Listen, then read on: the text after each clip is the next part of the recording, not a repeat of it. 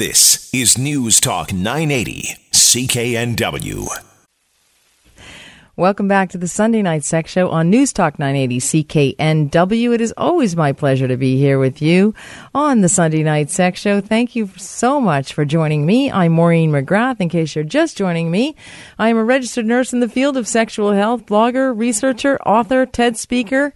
You name it, it has to do with sex or health. I do it. Uh, so thanks for, uh, and I try to help you do it as well, if that's helpful at all. This is the year of the rooster, right, Matt? yeah, it sure is. the rooster. There's another name for the rooster. Which and I'm not going to sit on air. I don't think you can. I don't think I can either. But, you know, it's notable that it is the year of the rooster. I was thinking about something.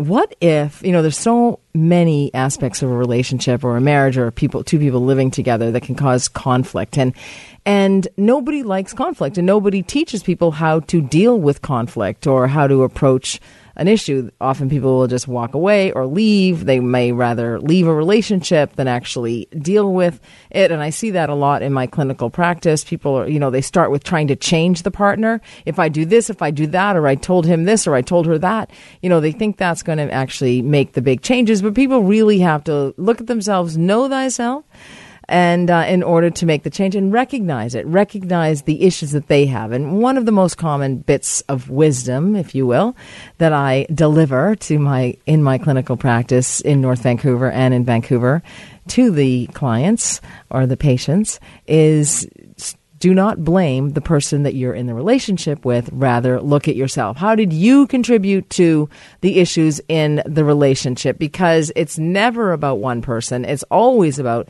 two people, but everybody has to take responsibility and you will gain some traction if you look at yourself and say, this is how I contribute. I, I may I have a, a temper. I may uh, be selfish. I may use sex as a power tool. I may withhold sex. I may run myself ragged. I may drink too much. I may smoke cigarettes, and we're going to get into that. And that could be a big turnoff for people. You might meet somebody online and they're a cigarette smoker, and then you can be like, what have you got there? I've um, recently quit smoking cigarettes. I didn't even know you smoked cigarettes. I know I hide it. My family doesn't know I smoke cigarettes. I, doesn't your mother listen to the show? Um, hopefully not tonight. but uh, no, I'm I'm proud of myself because I've had this for three weeks and I've had one cigarette. Oh, good and for I've you. never. what is that? It's just a vaporizer. Oh, it's a vapor. It's just yeah. it's just nicotine and. I, it's it took me a while to get past the sweetness because I still like that dirty taste of a cigarette. Right. But well, it's addictive, and, and we're going to talk about why. But Yeah. um, so that is sweet. That vape, that vaporizer. yeah, well, it's just like nicotine and some sugary thing. oh, okay. and it is nicotine in there. Yeah, it's Oh. three milligrams, so it's Oh, the lowest dose you can have. Oh, okay. So there is still some nicotine in those Yeah. vapor. I didn't realize that. I did not at all. You, you taught me something there. Well, it took me a long Matt? time to to want to do this because I don't know. I wanted to know if it was healthy and whatnot, but then when I'm s- smoking a pack a week, maybe more. It's probably a little bit healthier. Yeah, Uh, well, I'm not coughing up my know. lungs anymore, so Oh, that's good. Oh my gosh, man! I had no idea you were a smoker. I'm anyway. It's hard. It's difficult to to quit, but that can have a, a big impact on sexual function. yeah, I started smoking just so I could have breaks because people that Oh. I worked with, if they smoked, they could have a break. So at 18 years old, I started smoking just so I could have a break, and Oh yeah, no, it's been it's been yeah battle. so many better kinds of breaks you can take. Okay. Starting with you know what. Uh, but cigarette smoking may have effects on the human brain similar to those of antidepressant drugs. So this is uh, this may hit home a little bit, Matt, and may. Uh, but I but bef- prior to this, what I was thinking about in the U.S. because the U.S. I was thinking about. We're all thinking about America these days, and especially me. I'm I'm dual citizen, Canadian and American, and uh, Irish as well. Threesome, my little threesome, but um, in my own way. Uh, the thing about like, what if a Republican is married to a Democrat? That would be really challenging right now, and I'm certain because you know politics is thrown out the window when sexual attraction or somebody falls in love with somebody.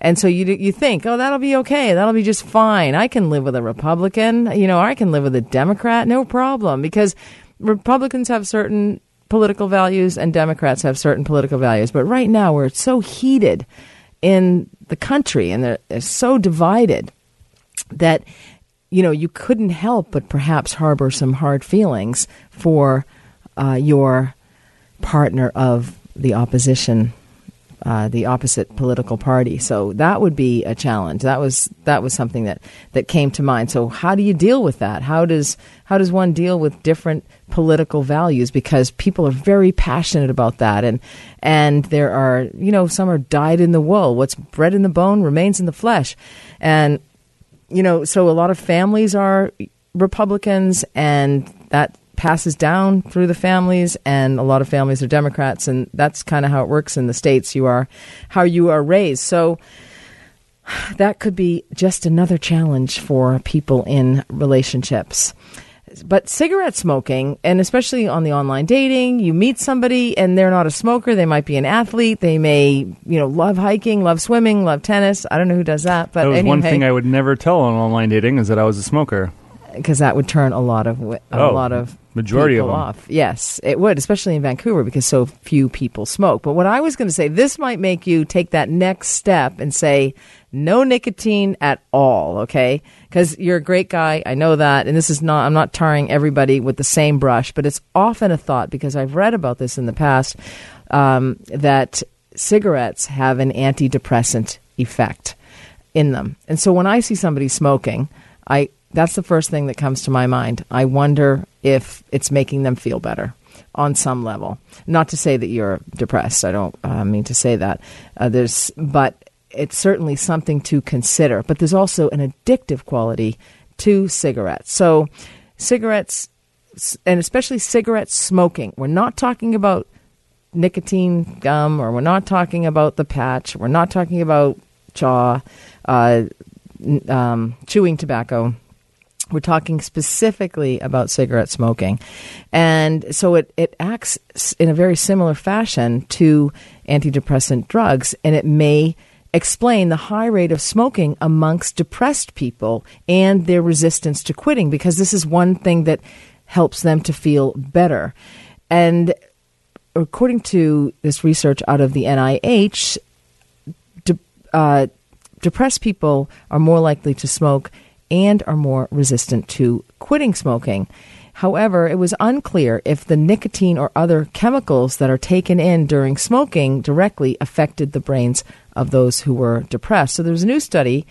Uh, Dr. Gregory Ordway, he's the professor of psychiatry at the University of Mississippi Medical Center, and they looked at postmortem sam- samples of locus caeruleus from the brains of seven people who had been heavy smokers and nine who had been non smokers.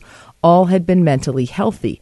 They found that the brains of the long term smokers had neurochemical abnormalities similarly, similar to the brains of animals treated with antidepressant drugs. And this study was published in the Archives of General Psychiatry in 2001. So this theory has been around for a long time. Specifically, the brains of the longtime smokers had significantly fewer negative 2 adrenoreceptors and significantly less of the enzyme tyrosine hydroxylase. And those two chemicals help to manufacture the brain chemicals noradrenaline and dopamine, dopamine being the feel good hormone. These two effects have also been reported in animals exposed to antidepressant drugs and are two of the markers used to identify potential antidepressant drugs.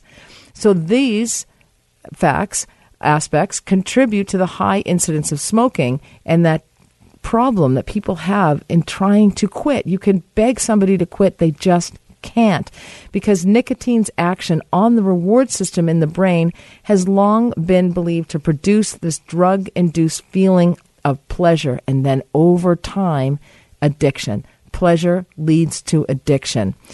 And nicotine also has the effect of increasing alertness. You feel more awake. It enhances a person's mental performance. It may increase your heart rate, your blood pressure. It'll restrict blood flow to the heart muscle. And then that drug also releases the hormone epinephrine that further stimulates the nervous system and gives you that kick. So you get that kick from nicotine, that lift, that ability to get through the day. You take that break and you can come back and you can do it again. So it also promotes the release of the hormone B endorphin, and that inhibits pain. So people with chronic pain, uh, people with depression, people with issues, and that's why some of the antidepressants. I, I, don't, I don't know if you know this, but some of the antidepressants are actually used to treat pain. So this seems to be all relevant and all related as well. So it's still unclear whether smoking causes the antidepressant effects that the researchers observed or whether the people with this particular type of brain chemistry are more susceptible to becoming smokers. So that's why it's a good idea just to stay away from it. The the researchers suspect that smoking causes the neurochemical changes, and so more studies are definitely needed. But this also gives us a little bit of a look into, um, uh, or kind of a, it helps to explain the effectiveness of some of the drugs approved by the Food and Drug Administration, Administration or the FDA, like the antidepressant Wellbutrin or bupropion. And actually, kind of paradoxically, bupropion is more effective for treating nicotine addiction in non depressed smokers than in smokers who are depressed. So we're using antidepressants to treat uh, people, to help people to quit smoking. And uh, so there's, you know, you've got to consider the brain in this. And when people are mindful and understand that, it may help them to actually take that extra push and, and quit smoking entirely. And so uh, that was not targeted at you, Matt. But uh, anyway, hopefully, congratulations on the progress you've made so far. That's fantastic. No, thank you. I appreciate it. Not at all. And so just consider if you're you meet somebody and they smoke, you might think, could this mean something else? I'm Maureen McGrath. You're listening to the Sunday Night Sex Show on News Talk 980 CKNW.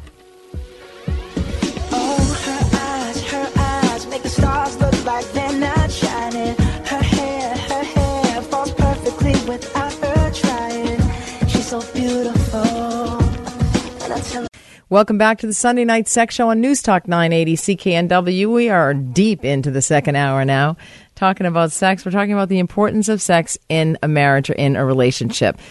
The studies are about 50 50. Some of them say it's important, some of them say it's not. I think a lot of people get married or see people who are married and they think they must be having rockin' sex every single night of the week or they can have sex whenever they want. Well, that's definitely not the case. That's not what I see in my clinical practice for sure. And that's not what I've seen on the YouTube video of my TED Talk. The no sex marriage, cheating, masturbation, in shame, and loneliness and shame. That was the title of it. 3,000 people have weighed in on that. A million and a half people have viewed it. And uh, I, I, felt I was letting the cat out of the bag a little bit, and but but my work has been affirmed there or validated. Um, and and this is an issue, but again, because sex is such a taboo subject, we don't talk about it, and we certainly don't talk about how we're not having it, and we just let everybody know how much sex we are having and how great the sex is all the time, and that's what your neighborhood. If you look around your cul-de-sac, I bet you think that all of those neighbors are just having a grand old time every single night of the week. Well, not the case at all. Certainly not according to the research I've done and the clinical practice, the patients that I've seen in my clinical practice, or the people I've spoken to at all the events or um, places where I have done presentations, often 50 a year sometimes, and, and people will share their stories and their frustrations around it. So, does marital bliss depend on an active sex life? Well, for some people it does, and for some people, like the caller earlier, it didn't. You know, um, the the active sex life was not part of it. It was more about respect, it sounded like. It was more about intimacy. It was more about being kind and, and being loving. And and so if you are not interested in sex in your marriage or your relationship and it's not a problem for you, you have no problem. But please don't turn me off because uh, There's still lots more to tell you about. It sounds like a bit of a is the sky blue kind of question. Uh, does marital bliss depend on an active sex life? For many married couples, it does. Uh, for many married couples, uh, the the sex is such um, is, is so important. You you can't even explain it. It's difficult for married couples to talk about sex amongst themselves. It's difficult for one to communicate to the other what they, what feels good, what they enjoy, what they like, what they might like to experiment with, what they might like to try. They might be embarrassed. They might feel that they will be judged by their partner if they want to be lightly tied up, for example, uh, or if they want to start like the emailer earlier, if they want to bring sex toys into the bedroom. Many men are threatened by a sex toy in the bedroom because they they feel you know the male ego which is you know around performance in a way that you know uh, Carl Jung and and Freud, uh, you know, that developmental age of five, you know, men are looking for approval, whereas little girls they're looking to copy their mother, they're looking to emulate their moms. They're not looking to for their approval, and so that's really the first. Um, woman in their lives, and they want to gain that approval, and they want to feel good, and that that really helps to create that male ego. So if if a guy thinks, well, why, what's wrong with me? You're bringing the sex toy in. What's wrong with me? But you know, some of the other more confident, uh, sexually driven men, uh, you know, are okay with sex toys in the bedroom. I honestly used to be really threatened by it until my my last girlfriend. I saw how much she loved it, and it did take me some time. I got to admit, but And once it- and- I realized how helpful these devices were, like Absolutely, yeah, they can be very helpful for a lot of women, and they can just change it up. That that boring missionary and sex. also you need to realize that just because your girlfriend or your wife is using these things doesn't mean that they don't love you or like what you're doing. or that you're not good enough or you're not performing well enough but Exactly. but that's really like if a guy is is asked to um, you know pick up milk for example and he and he doesn't pick up the milk on the way home and it's like you did bring home the milk? That's it. No sex tonight. And, and for the guy you know it's a great easy excuse for the woman but for the guy it's like i'm bad. I'm i'm not good. I failed again. You know especially if they have a, a weak male ego. And so that is important. So there's some new research out of um, the uh, florida state university by lindsey hicks and you know she asked this question just how important is sex for a marriage. And her study was published in Psychological Science um, recently, and she spoke to about 120 recently married local couples. So these couples were not in the same room when they were asked the questions, and it was an interesting study and an interesting way to look at it. And so we're going to go to break now, and when I come back, I'm going to give you the results of this study along with another finding that uh, women actually enjoy sex more than men. I'm Maureen McGrath. You're listening to the Sunday Night Sex Show of Alternative Facts. I'm just kidding. Stay with me. I'll be back soon.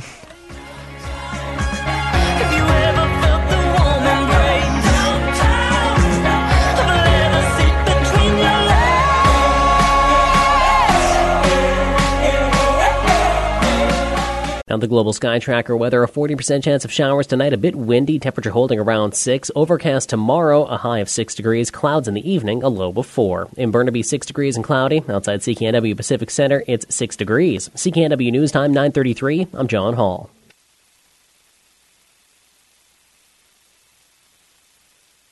Welcome back to the Sunday Night Sex Show on News Talk 980 CKNW. I am Maureen McGrath hosting this show. We are coming into the final strokes here for the program. We've got till 10 o'clock to uh, educate you just a little bit more about sex and health, of course, because the two are tied up all together. Um, I did want to, you know, yeah, gut reaction. You know, in fact, today I had to make a decision about a gut reaction, and I thought, you know what, my gut tells me no. My gut tells me there's nothing there, and so I just made a decision based on that, and boom, done. That was it. Email sent. Uh, no, I didn't want to waste my time. So uh, sometimes you have that gut reaction, and gut reactions, I think, are valid. I, I, I believe there's some science associated with that as well, or, or to support that also. So we're talking about sex and marriage. Is sex critical to a happy relationship? And I know there was a study in the Globe and Mail of 10,000 respondents, mostly men. I believe 70% were men, and Although 75% were satisfied in their relationship, more than 52% were dissatisfied with their sex life. But many studies say sex is not that crucial to a relationship, in part because some of the studies, when they ask the questions, the, question, the, the participants are given time to reflect, time to think, time to ponder. Well, there was a, a researcher, researcher who felt giving people that extra time maybe thwarted those studies, maybe influenced the outcomes of those studies. And that is a, um, a, a researcher from the University of Florida. uh, Lindsey Hicks is her name, and it was published in Psychological Science. And she thought, you know, we need to look at this and look at the, the gut reaction. So initially, her research. Um, in her research, she collaborated with a team of colleagues, and they rounded up 120 recently married couples. And they, the couples were separated. They were each asked to fill in a questionnaire that that inquired about how satisfied they were with their spouses and how often they had sex. And those two um, despite what cynics might suspect, the husband and wife generally agreed. But she didn't want to leave it there. She suspected the reason why the past explorations of the subject of sex in a marriage have had mixed results is because many people want to believe their marriage is in a good state despite the fact that it may be sexless or it may be infrequent sex or that the sex wasn't satisfying or that frequent sex should not be important for maintaining a healthy relationship. If you want it to be, it will be, in other words. So wanting to believe something is not though the same as actually believing it. So she needed a way to distinguish between the two. So her answer was what is a, a test called the automatic attitude test, and it measures instant feelings. The the uh, people in the research study, the, the research participants, are shown an image and then presented with a word that is either positive, like wonderful, some of those words that are coming out of the President of the United States' mouth amazing, fantastic, great, incredible, outstanding, or charming, or negative, awful, disturbing, horrible. So when the participants see the word, they must indicate as quickly as they can using a keyboard that measures their reaction time, whether it's positive or negative the work around this in the past has shown that faster reaction times to positive words and slower reaction times to negative ones suggest a participant has a positive attitude towards whatever he saw in the image. Slower reaction times to the positive words and faster ones to negative words suggest the opposite.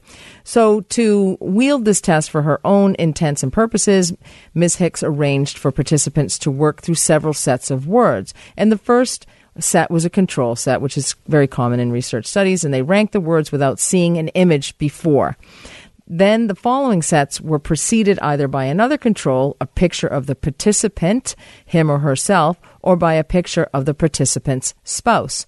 So the researcher and her colleagues found that although the frequency with which couples have sex does not have much correlation with how satisfied they claim to be with their partner, it correlates well with their automatic attitudes towards one another. So those who said they had sex with their spouse two or more times a week reacted more quickly to positive words and more slowly to negative ones after seeing an image of their spouse.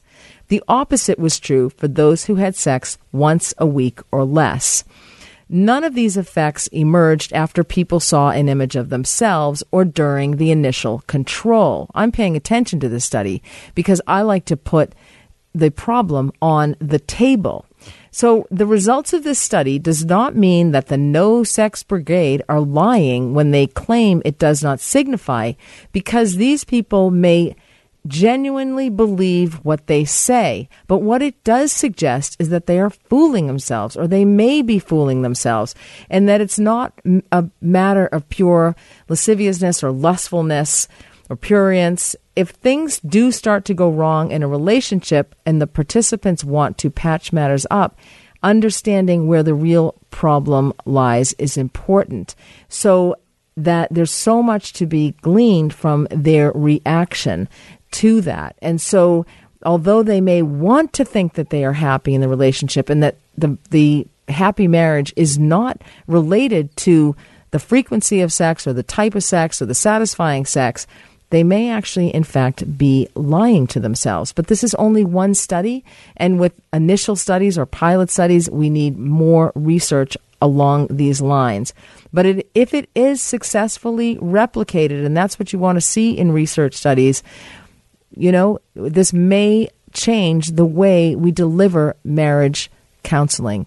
This may be uh, the foundation for changing the way we help people to bring intimacy back into their relationships. I think this is quite important. Very important work, a very important research study, because a lot of people will say, and right out of the gates tonight, had a phone call from somebody who dispelled my suggestion that sex was important in a relationship because I did forget to say if it's not important to you, then you don't have a problem. And so people come to this defense fairly quickly and they say, you know, there's so much else in a marriage. Yes, but when you desire sex in a relationship and and you you know you just say it's okay um, because you've got a house together, you've got children together, you've got families to consider, a community to consider. You know, when you walk away from that, you're walking away from a lot. So you may be satisfied with the neighborhood in which you live and which in the yacht club in which you belong to or the the stores where you frequent or the friends that you have as couples, but you may not be and you may be lying to yourself that sex is not important. So now that we've established that sex is important and let's stop alternative facts in your relationship, let's get to why is it that women enjoy sex more than men? I'm Maureen McGrath. You're listening to the Sunday Night Sex Show on News Talk 980 CKNW.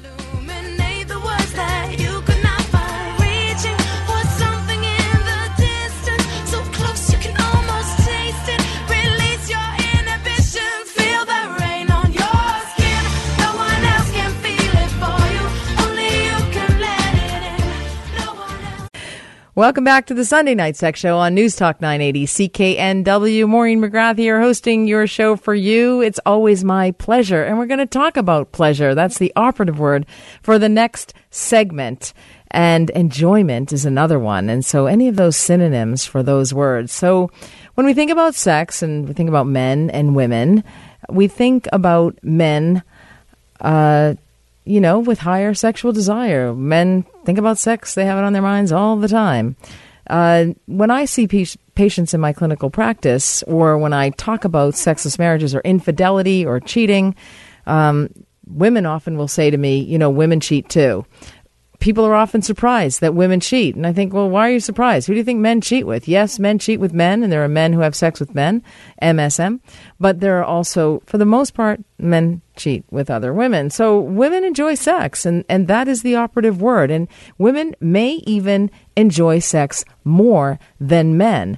So it is, it is, in fact, usually men who are deemed to chase sex the most, but it is us ladies, the fairer sex, who take the lead when it comes to enjoyment. And I've taught you a thing or two about enjoyment, especially about the womanizer. So if you're not enjoying it too much, you can always try that.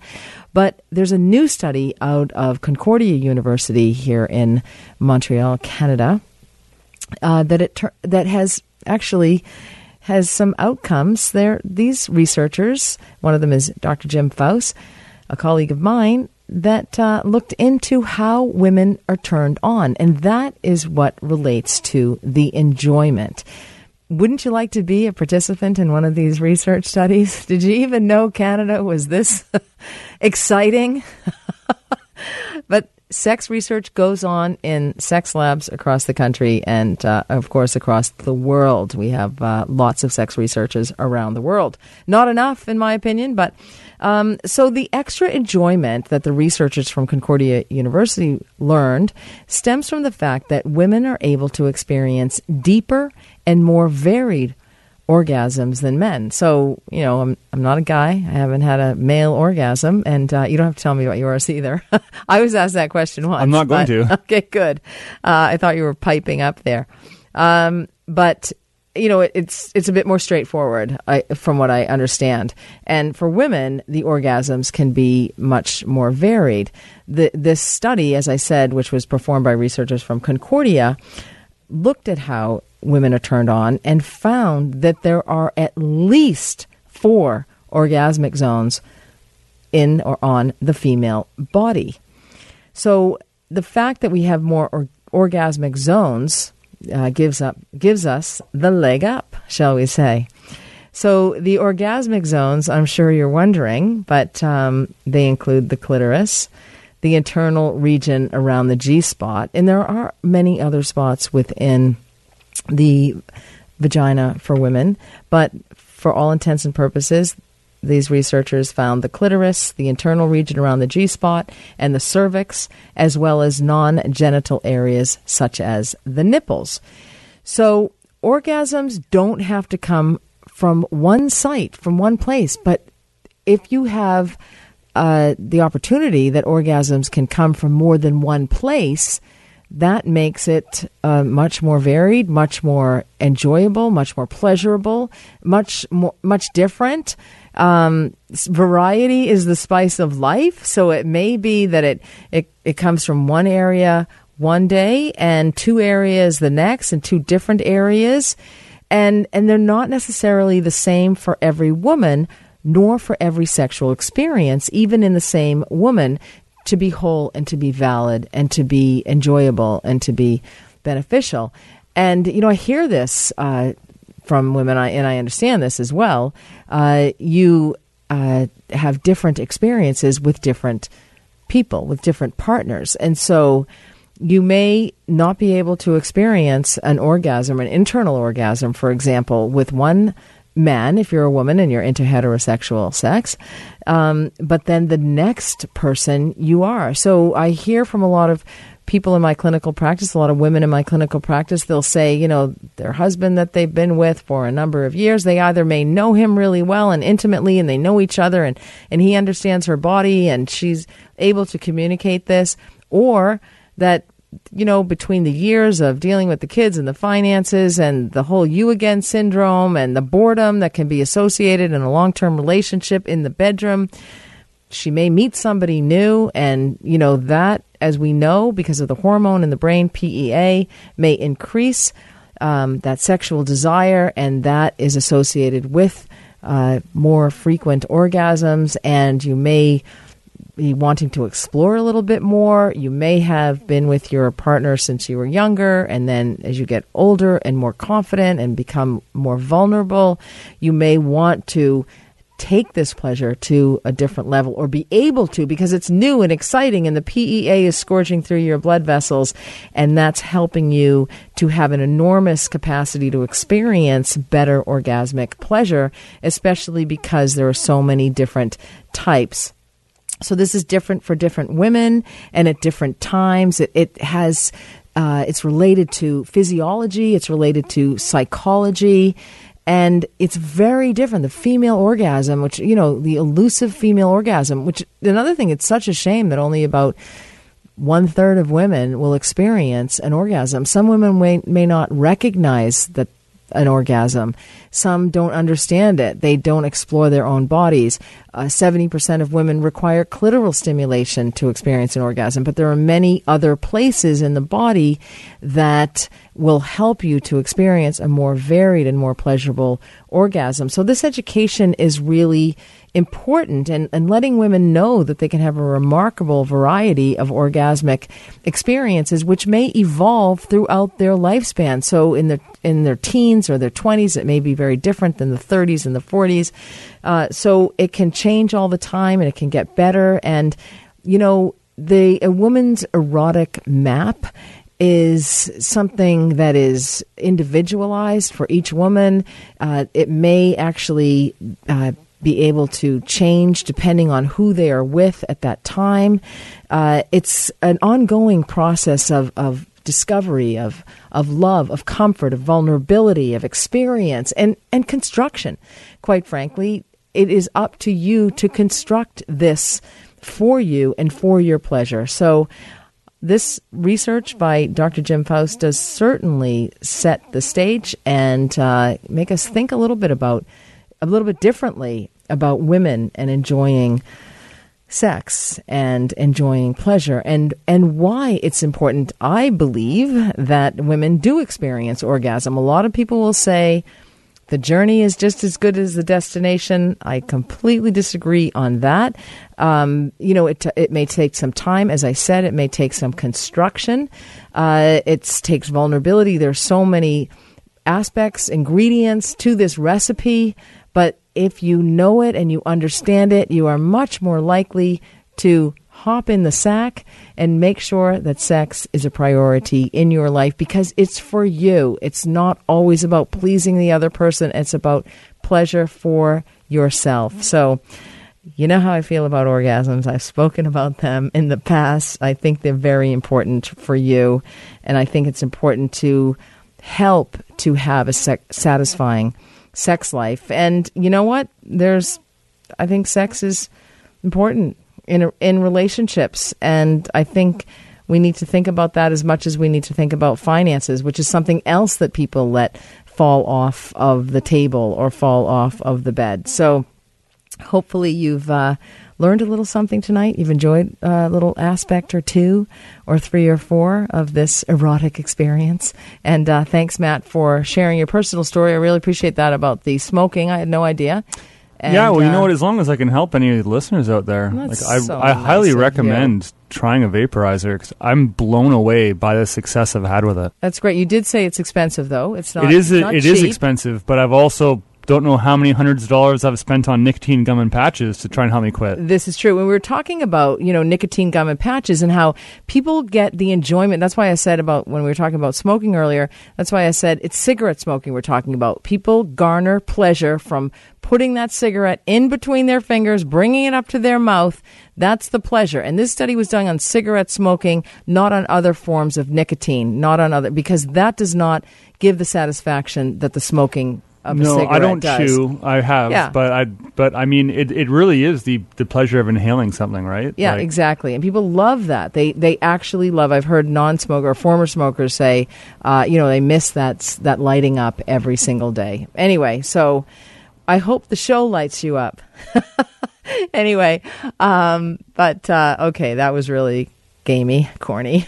Um, it is an alternative fact. I liked it. Uh, thanks. Um, yeah, but I think it's a little bit biased. So, but thanks for listening. I really appreciate that. I have a lot of speaking engagements. I'm I'm going to be speaking at the fourth a- annual International Autonomic Symposium. That's happening at the Bless. Um, Blusson Spinal Cord Center over at VGH, and that is happening on February 22nd. February, so tickets, we're looking for researchers, community people, spinal cord injured population. Um, also on February 25th and 26th, we are, I'm going to be speaking at the Birth Fair out at the Cloverdale Agriplex, and I'm talking about the importance of sex after marriage, but also postpartum depression, breastfeeding, getting your sexy back, um, yummy mummies, the whole nine yards. Uh, I have uh, Every Woman BC. It's that time again in May up at Whistler. So I'll tell you a little bit about that next week. And uh, so, Matt, thanks for your board opping tonight. And remember, when you stumble on this gravel road of life, make it part of your dance. I am Maureen McGrath. You've been listening to the Sunday Night Sex Show on News Talk 980 CKNW. Have a sexually healthy week, everybody.